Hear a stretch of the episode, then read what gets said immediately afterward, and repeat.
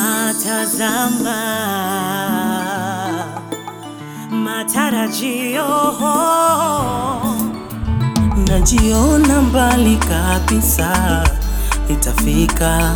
siwezi kata tamaa kamwe, ninaweza Karibu katika kipindi chako cha Naweza. Naitwa Sauda Simba na kila wiki nawaletea simulizi zenye mguso, hamasa na mafunzo ndani yake.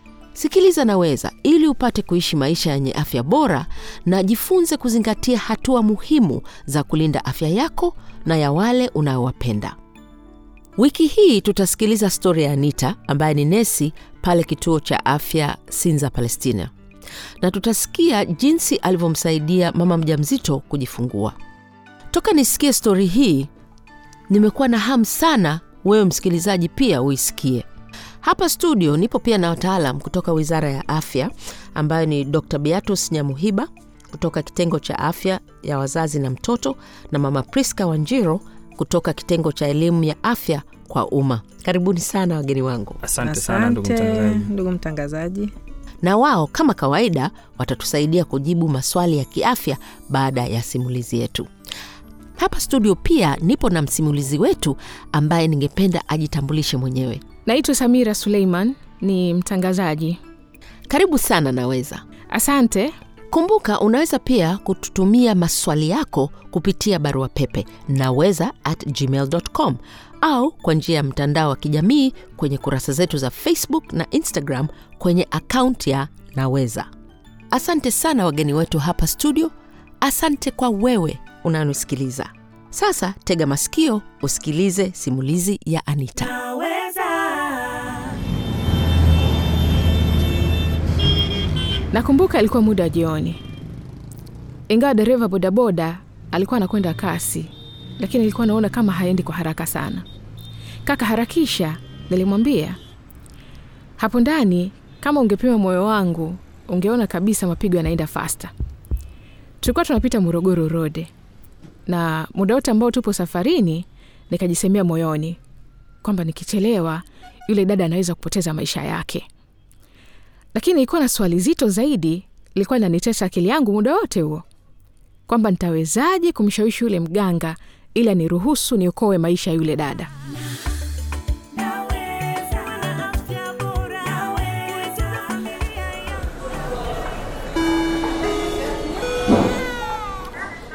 Nakumbuka ile siku kama jana, ilikuwa siku ya kawaida tu. Muda wangu wa zamu ulikuwa tayari umeisha, ila nilikuwa najiandaa kuondoka pale kliniki. Ghafla nikapata simu kutoka kwa Lulu. Vipi besti? Ndo ilikuwa salamu yetu, ila kabla sijamaliza kumsalimia akanikatisha ghafla. Besti, besti, njoo fasta hapa nyumbani, yule dada unampeleka kwa mganga. Mm. Kusema kweli niliingiwa na wasiwasi. Huyo dada alikuwa anamwongelea ni jirani yao na alikuwa na ujauzito wa miezi tisa. Lulu ye alikuwa anapenda sana, unajua, kujua mambo ya, ya afya, hasa alikuwa anafuatilia sana kujifunza kuhusu kifafa cha mimba, na mimi mara nyingi nilikuwa namfundisha. Alitaka kujua ni nini hasa ambacho kinasababisha mtu kupatwa na kifafa cha mimba, madhara yake na, na mambo kama hayo, na ndo sababu ambayo ilimpelekea Lulu kuwa karibu sana na yule mdada mjamzito ambaye tayari alikuwa na watoto wawili. Kwa hiyo ule ulikuwa ni ujauzito wake wa. Sasa wakati Lulu ananipigia simu na kuniambia kuwa yule mama mjamzito alikuwa amepoteza fahamu, fasta yeye aliweza kugundua yule mama amepatwa na kifafa cha mimba. Tatizo ni kwamba tu pale anapoishi yule mama, familia yao ni watu ambao wanaamini sana mambo ya kishirikina, na kulikuwa kuna mvutano baina ya ndugu. Kwa hiyo alihisi kama vile yule mama mjamzito alikuwa amefanyiziwa, yani amerogwa. Kwa hiyo walikuwa wanataka kumpeleka kwa mganga wa kienyeji. Vilevile huyu mama alikuwa anaumwa kichwa muda mrefu sana, kwa hiyo wakawa wanampa tu wenyewe dawa za kutuliza maumivu ya kichwa pale pale tu nyumbani kwao. Kichwa kikaa bado kinamuuma mara kwa mara, na kuumwa kichwa kwa muda mrefu, hizo ni dalili hatari. Lulu alijaribu kuongea na ndugu zake, ila hawakumwelewa hata kidogo. Ndo hapo sasa akaamua kunipigia simu ili niongee nao bila mafanikio, lakini sijui kwa nini, ila labda aliona sio sio simu ya muhimu na hawakutaka kuongea na mimi, na walivyoanza tu kwenda kwa mganga, ikabidi Lulu wafuatane nao. Na mimi kwa upande wangu, nilipoona hatuelewani katika simu, ndo nikaamua sasa kuita bodaboda na kufunga safari kuwafata kwao Mabibo. Nilipofika eneo la tukio, ilikuwa Uswahilini kwenye vyumba vya kupangisha. Kama upafahamu vizuri, usingeweza hata kujua kama kuna mganga humo ndani. Yaani ukifungua mlango tu, chumbani kwake ni hapo hapo, na humo humo ndani ndo shughuli zake zinaendelea. Pale nje niliwakuta Lulu na familia ya yule mdada. Yule dada mjamzito yeye alikuwa ndani na mganga. Basi nikajitambulisha kwa kwa wale ndugu pale. Mimi naitwa Anita, ni nesi, nafanya kazi kituo cha afya pale Sinza, Palestina. Rafiki yangu Lulu ameniita ili nije kumsaidia ndugu yenu. Nikaomba kwamba nataka kuongea na yule mganga. Baada ya hapo ndo akaniitia yule mganga, nikaongea naye. Alikuwa mbaba tu kama umri wa babangu, na ingawa nilikuwa jasiri, lakini mm, mm, moyoni nilikuwa na ki, kiuoga kidogo. Mganga alipotoka nilimwamkia na kujitambulisha. Huyu rafiki yangu ni jirani yako na ameniambia kwamba kuna mjamzito amepata matatizo, kwa hiyo na mimi naomba tumsaidie tu pamoja. Ah, he, kwanza alianza kuogopa. Nikamwambia usiogope, mimi sio polisi, mimi nimekuja tu kumsaidia jirani wa rafiki yangu. Kwa hiyo akasema sawa, na wewe endelea. Sasa nilipoingia ndani na kumwona yule mama, kwa kweli alikuwa na hali mbaya sana. Nilimkuta amepata kifafa cha mimba na amelala chini. Mganga alinielezea alinielezea kuwa kabla sijafika eti alikuwa amepatwa na degedege. Kizuri nilichofanya nilikuwa nimekuja na vifaa vya huduma ya kwanza. Lulu aliponipigia tu kuwa huyu mama ana kifafa cha mimba, nikaona ni bora tu nije navyo, maana bila kuvileta pengine nisingeweza kumsaidia. Kwa hiyo pale pale nikampa huduma kwanza, na baada ya hapo nikamwambia wale ndugu zake kwamba huyu mama anatakiwa aende kituo cha kutolea huduma za afya, kwa sababu hili tatizo lake linaweza likatibika hospitalini tu. Baada ya majadiliano, niliomba gari ya kubebea wagonjwa ije itufate pale tumfikishe hospitalini. Baada ya gari kufika, tulimfikisha pale Sinza hospitalini, tukaendelea na kumpa huduma, lakini kwa kuwa tatizo lake lilikuwa kubwa sana, ilibidi tumwandikie tu rufaa na kumpeleka Mwananyamala, kwa sababu pale hospitalini kwetu hatuna chumba cha kuwahudumia wagonjwa mahututi. Kwa hiyo tulikuwa hatuna sehemu kabisa ya kumweka. Baada ya kumpeleka rufaa Mwananyamala, tuliweza kuokoa maisha yake na akajifungua salama tu. Ninachoshukuru zaidi ni kwamba na sisi tuliweza kushiriki vyema katika nafasi ya kuokoa maisha ya yule mama. Yule mama alitushukuru sana. Hata sasa hivi nikienda kumsalimia tu Lulu huwa namwona na ananishukuru mno kwa kuokoa maisha yake, ila huwa namwambia ah, nilikuwa natimiza tu wajibu wangu.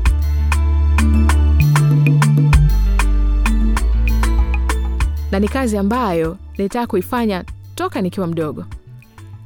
Baba ndo alinipa msukumo wa kuwa muuguzi, kwa sababu yeye alikuwa anafanya kazi hiyo hiyo kama yeye vile.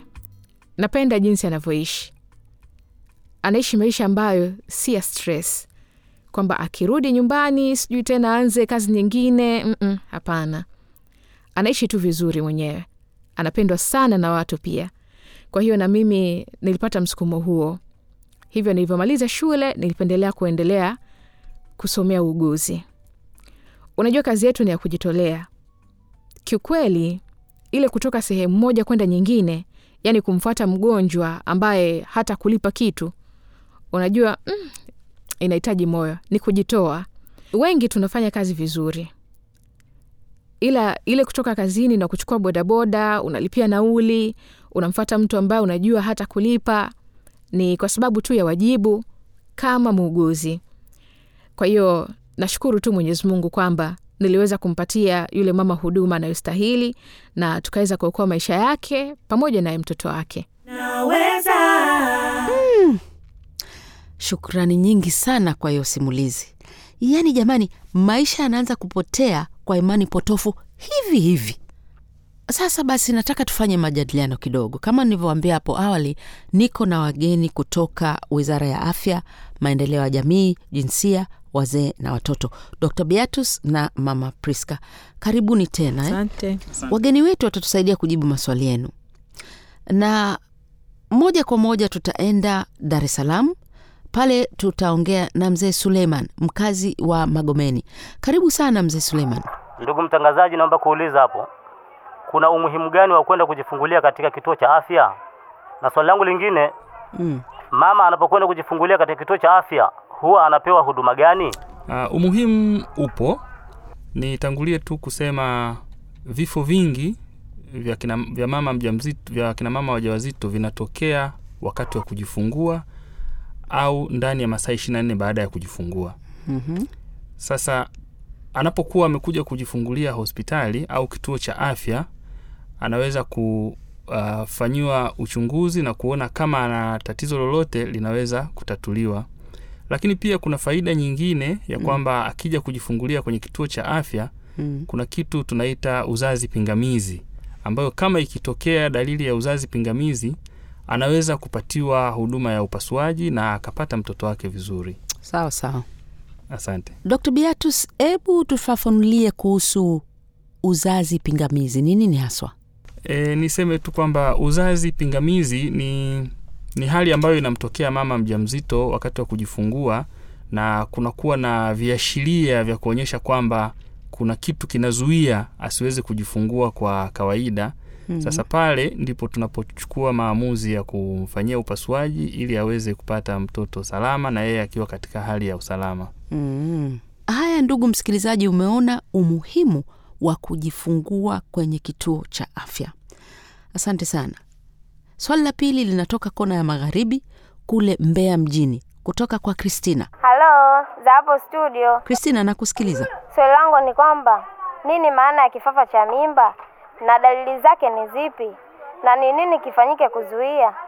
Swali zuri sana Kristina.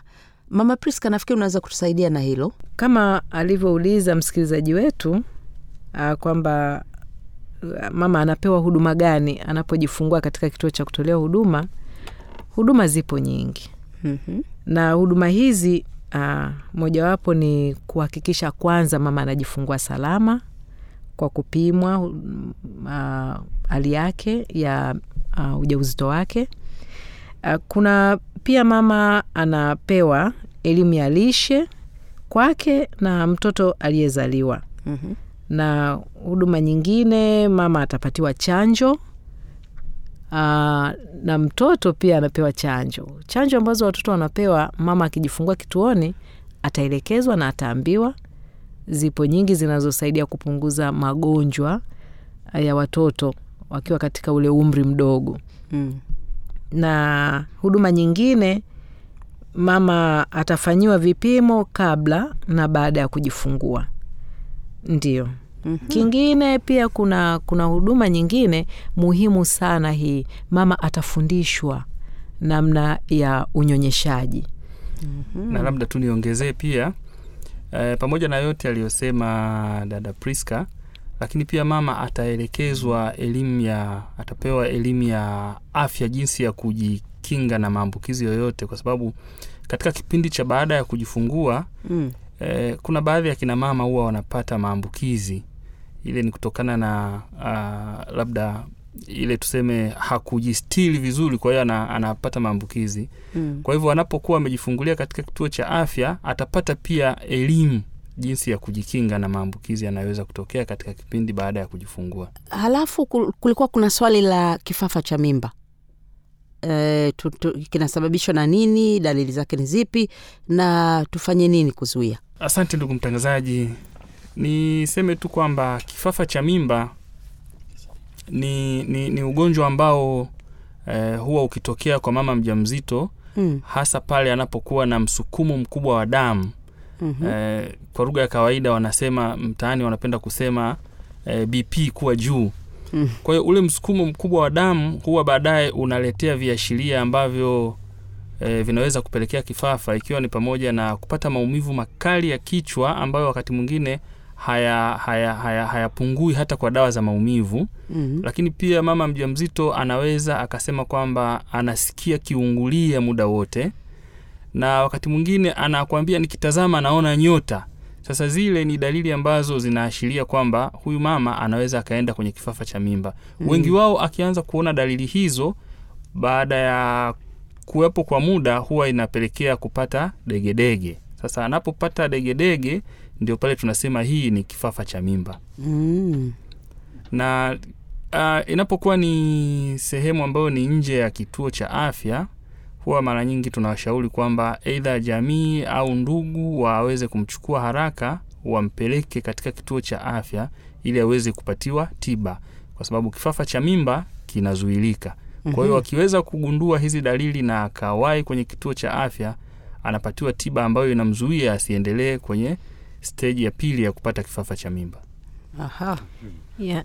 labda pia hapo uh, tuki, kitu nafikiri ameulizia tu kifafa cha mimba lakini kuna umuhimu pia atambue kwamba mama mjamzito endapo ataona anatoka damu uh, ukeni ajue pia ni dalili ya hatari Mm. au pia kuvimba miguu daktari Yeah. nafikiri hii zote ni dalili ambazo zinatakiwa zipewe huduma mara moja yani kwa uharaka zaidi Mm. mama anapogundua tu ameona hizo dalili basi awahi kwenye kituo cha kutolea huduma za afya Okay.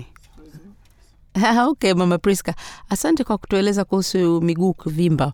Mara nyingi tukiona wajawazito wanavimba miguu tunaona kwamba ni e, ndio ndio. Ile ni dalili ambayo sio nzuri Haya, sasa basi tumalize leo na swali letu la mwisho ambalo linatoka kwa mama Neema ambaye ni mkazi wa Luchelele jijini Mwanza. Nakwambia anaweza inapasua anga kweli, mpaka Mwanza tunafika. Karibu sana mama Neema. Kina mama wengi wanaishi mbali na vituo vya afya. Wanapopata na uchungu, inawia ngumu kufika katika vituo vya afya wajifungue. Mnawapa ushauri gani kina mama hao? Sawa sawa. ni kweli bado maeneo yetu yapo maeneo mengine ambayo vituo vya kutolea huduma viko mbali lakini kitu ambacho tunashauri sana wakina mama wanaoishi mbali na vituo vya kutolea huduma za afya Mm. tunawashauri wawe na mpango mapema wa kujifungua tunaposema mpango mapema wa kujifungua kuhakikisha kwamba kaya yake pamoja yeye pamoja na mwenzi wake Mm. wanatenga fedha kwa ajili ya maandalizi ya kwenda kujifungua Mhm. uh, wana wanaangalia pia mtu ambaye atamsindikiza huyu mama mjamzito kwa sababu kumbuka kutoka nyumbani sasa kuelekea kwenye kituo panakuwa na mwendo Mm. Alafu pia kuishirikisha jamii kwa maana wanajamii wengine kama kuna mwanajamii ana usafiri basi kuweza kuzungumza naye mapema akaweza kusaidia kutoa usafiri wakati huyu mama anahitaji kufika kwenye kituo cha kutolea huduma wakati wa kujifungua mm -hmm. mama lakini pia tunasema kwamba pamoja na hayo kama kuna uwezekano basi huyu mama mjamzito aweze kusogea karibu aweze kusogea karibu na kituo cha kutolea huduma kwa maana ipi kuna hospitali zingine kwa sasa hivi wamekushatenga vyumba vya kusubiria wamama Mhm. waja wazito -hmm. basi ni vema huyu mama mjamzito akawahi kufika kwenye kituo cha kutolea huduma akaweza kupata nafasi ya kusubiria katika kile chumba cha kusubiria uh, kabla hajapata tatizo la kutoka mbali na kuingia kwenye matatizo mengi. Akisubiria pale ataweza atakapopata uchungu basi akaweza kupata huduma mapema. Mm. na kama kuna eneo la mjini pale karibu kuna jamaa ndugu marafiki sio vibaya akiwa kwao kwa muda akisubiria kujifungua. Zile hasa siku zile ambazo zinakuwa sasa tunasema mama wakati wowote anaweza kujifungua. Sawa kabisa. Labda na ndio, na, daktari. na ndio mara nyingi huwa tunawaambia uh, maandalizi yale ya kujifungua ni pamoja na kuandaa uh, kiasi fulani cha pesa ambacho ikitokea dharura yeye itamsaidia ile pesa kufika eneo la kituo cha kutolea huduma, lakini pia kuangalia mazingira ya nyumbani yanaachaje. Ndio. Kwa hivyo ni, ni, ni vitu ambavyo mara nyingi tunashauri vifanyike. Sawa, na nimependa kabisa kile kipengele cha jamii kusaidia, kwa sababu jamii yetu ni eh, ya kusaidiana. Naam, chenye mwanzo lazima kiwe na mwisho, na hapa tumefika tamati ya kipindi chetu cha wiki hii. Asante sana kwa kuwa nami katika kipindi cha Naweza, na kwa niaba ya wasikilizaji wetu ningependa kumshukuru Anita kwa simulizi ya jinsi alivyomsaidia yule mama aweze kujifungua salama. Natumaini sote tumefahamu umuhimu wa mama mjamzito kujifungua katika kituo cha afya na baadhi ya huduma anazozipata anapojifungua katika kituo cha afya. Ningependa pia kuwashukuru wageni wetu eh, Dr. Beatus na Mama Priska kwa kutupatia maoni na mawazo yao juu ya swala la umuhimu wa kujifungua katika kituo cha afya. Asanteni sana sana do, Dokta na, na Mama Priska. Pia ningependa kumshukuru msimulizi wetu ambaye alitusimulia uh, simulizi ya Anita vizuri na kwa hamasa kubwa sana. Mpenzi msikilizaji, na kusihi endelea kufuatilia vipindi vinavyokuja, na kama una simulizi ambayo ungependa kututumia, wasiliana nasi kwenye kurasa zetu za mitandao ya kijamii kupitia akaunti ya Naweza au tutumie barua pepe naweza at gmail.com. Mpaka wiki ijayo, mimi ni Sauda Simba na ulikuwa unasikiliza Naweza, kipindi kinachokuletea stori za kweli kutoka kwa watu wa kweli zinazokuwezesha kufanya maamuzi sahihi juu ya afya yako. Kwaherini.